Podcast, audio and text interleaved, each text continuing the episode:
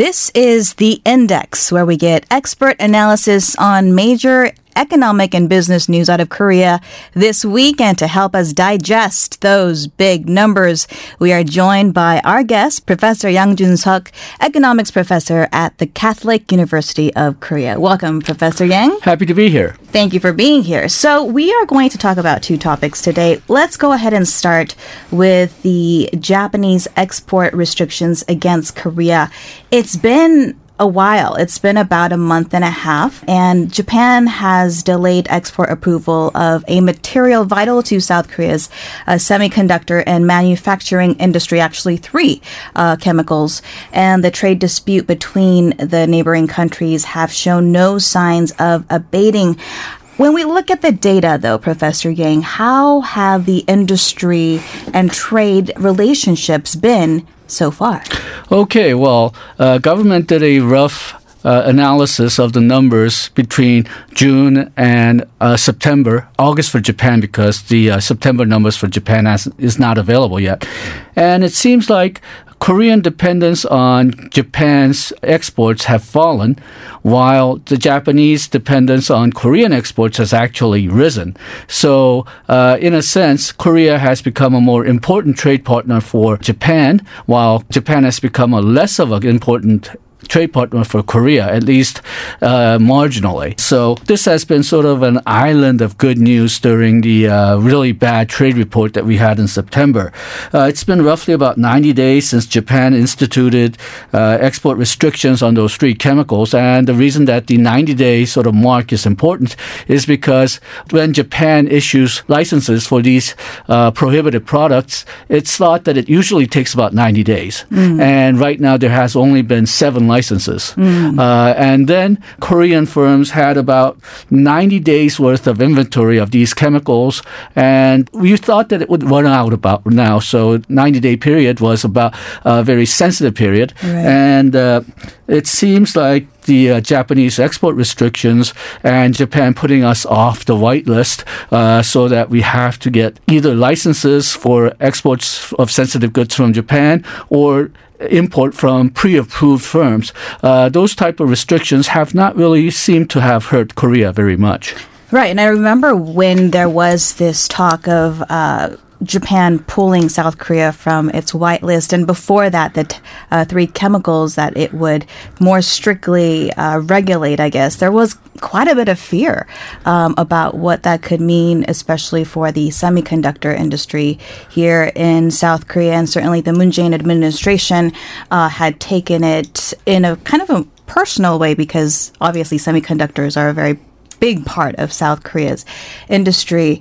Um, but you're telling us that Korea's dependence on Japanese products have actually fallen in the first 90 days. Could we delve into that a little bit more in terms of numbers, perhaps? Okay, well, uh, when we look at the numbers, uh, Japan's in, for August, uh, because as I mentioned, the September numbers are not available for Japan yet. Uh, the Korean uh, exports to Japan has fallen by 6.6%, while Japan's exports to Korea has fallen by 9.4%. So uh, Japan's exports has fallen by a greater uh, number. and this the, is general exports. Right? General exports between the two countries. Mm-hmm, mm-hmm. Now, Part of that is because well, global trade is falling currently. Uh, global trade uh, growth is slowing down, mm-hmm. and Japan as well as Korea's uh, exports have been falling. Uh, but still, it's significant that uh, Japan's exports to Korea has fallen more than Korea's export to Japan, and Korea's share of uh, Japanese exports has been remaining about roughly uh, Korea's export to Japan as a percentage of total exports roughly is around 5.1% from June to August, but the share of Korea in Japan's total exports has risen from 6.3% to 6.9% between June and August. So as I mentioned before, Korea has become, at least in terms of Japan's exports, a more important partner for Japan. Right, that's what the figures would uh, suggest, and certainly the uh, movement, if you will, among South South Koreans to boycott Japanese products uh, perhaps have had an impact on those numbers as well. But as you said, uh, it is the first 90 days. We are kind of at that uh, point where we will have to keep watching to see whether the trend continues. Let's go ahead and move on to our second topic negative price increase in September. Uh, we did see that the Consumer Price Index, or CPI, of South Korea fell by 0.4% last month compared to the same month uh, on year. This is the first time that South Korea's consumer price growth recorded negative rates since data collection began all the way back in 19. 65.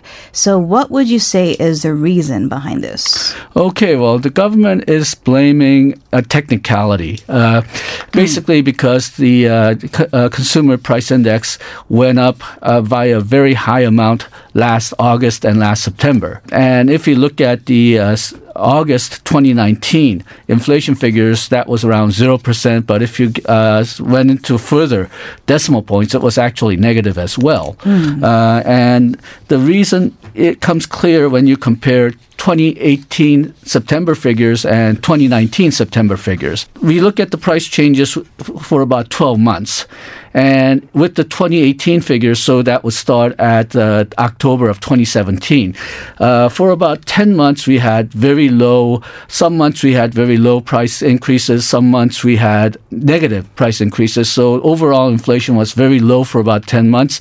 Then suddenly in August, we had a very high inflation because we had a very hot summer and the price of fresh food went up and that kicked the numbers into the uh, fairly high positive range. Now this year, the summer hasn't been that bad, so the uh, fresh food prices has not gone up that high. So it didn't give that last uh, kick in the last two months, and that's why uh, we see the uh, negative price growth. Uh, it comes partially because we had such a high growth in the August and September of last year, whereas the uh, fresh food prices fell back to the normal levels.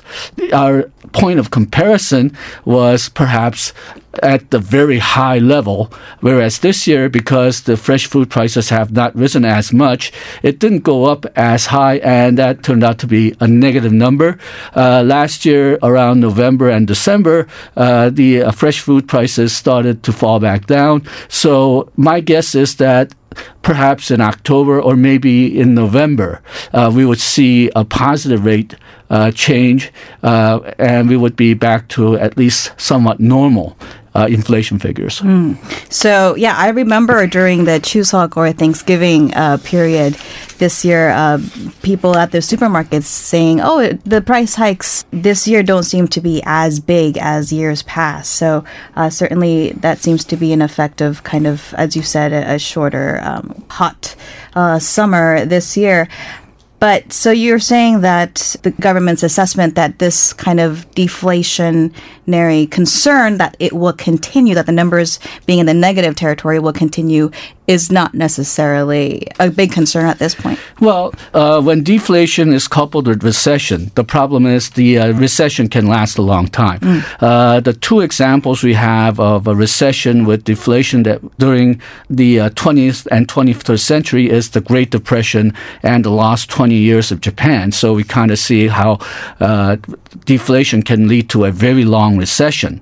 Um, and uh, deflation, we believe, is not just the negative price change for uh, one or two months, but it has to be for a fairly extended period of time.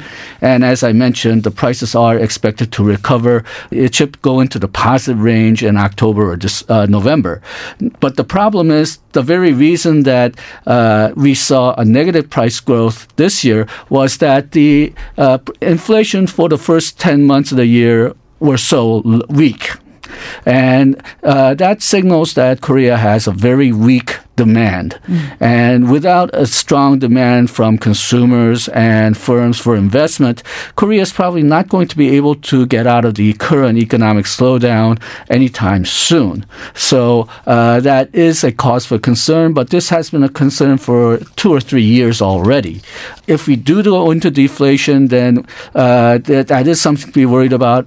At least for now, the uh, extended recession due to uh, deflation does not seem to be a problem. But uh, we should uh, recognize that the demand is still weak and we need to increase demand if we want to get out of this current slowdown. Uh, good news is because it's not a deflation yet, there still seems to be time for to do something about it. Mm, that's right. We need to raise uh, domestic demand and also sentiment. I hear a lot on the streets of Seoul of just regular citizens saying they feel like they've been in the economic doldrums for a long time. So I'm sure that's affecting the way that they spend their money as well. Well, we will leave it there for now. Professor Yang, thank you so much for being with us. Professor Yang will be back next week for more economic analysis on the index. Thank you.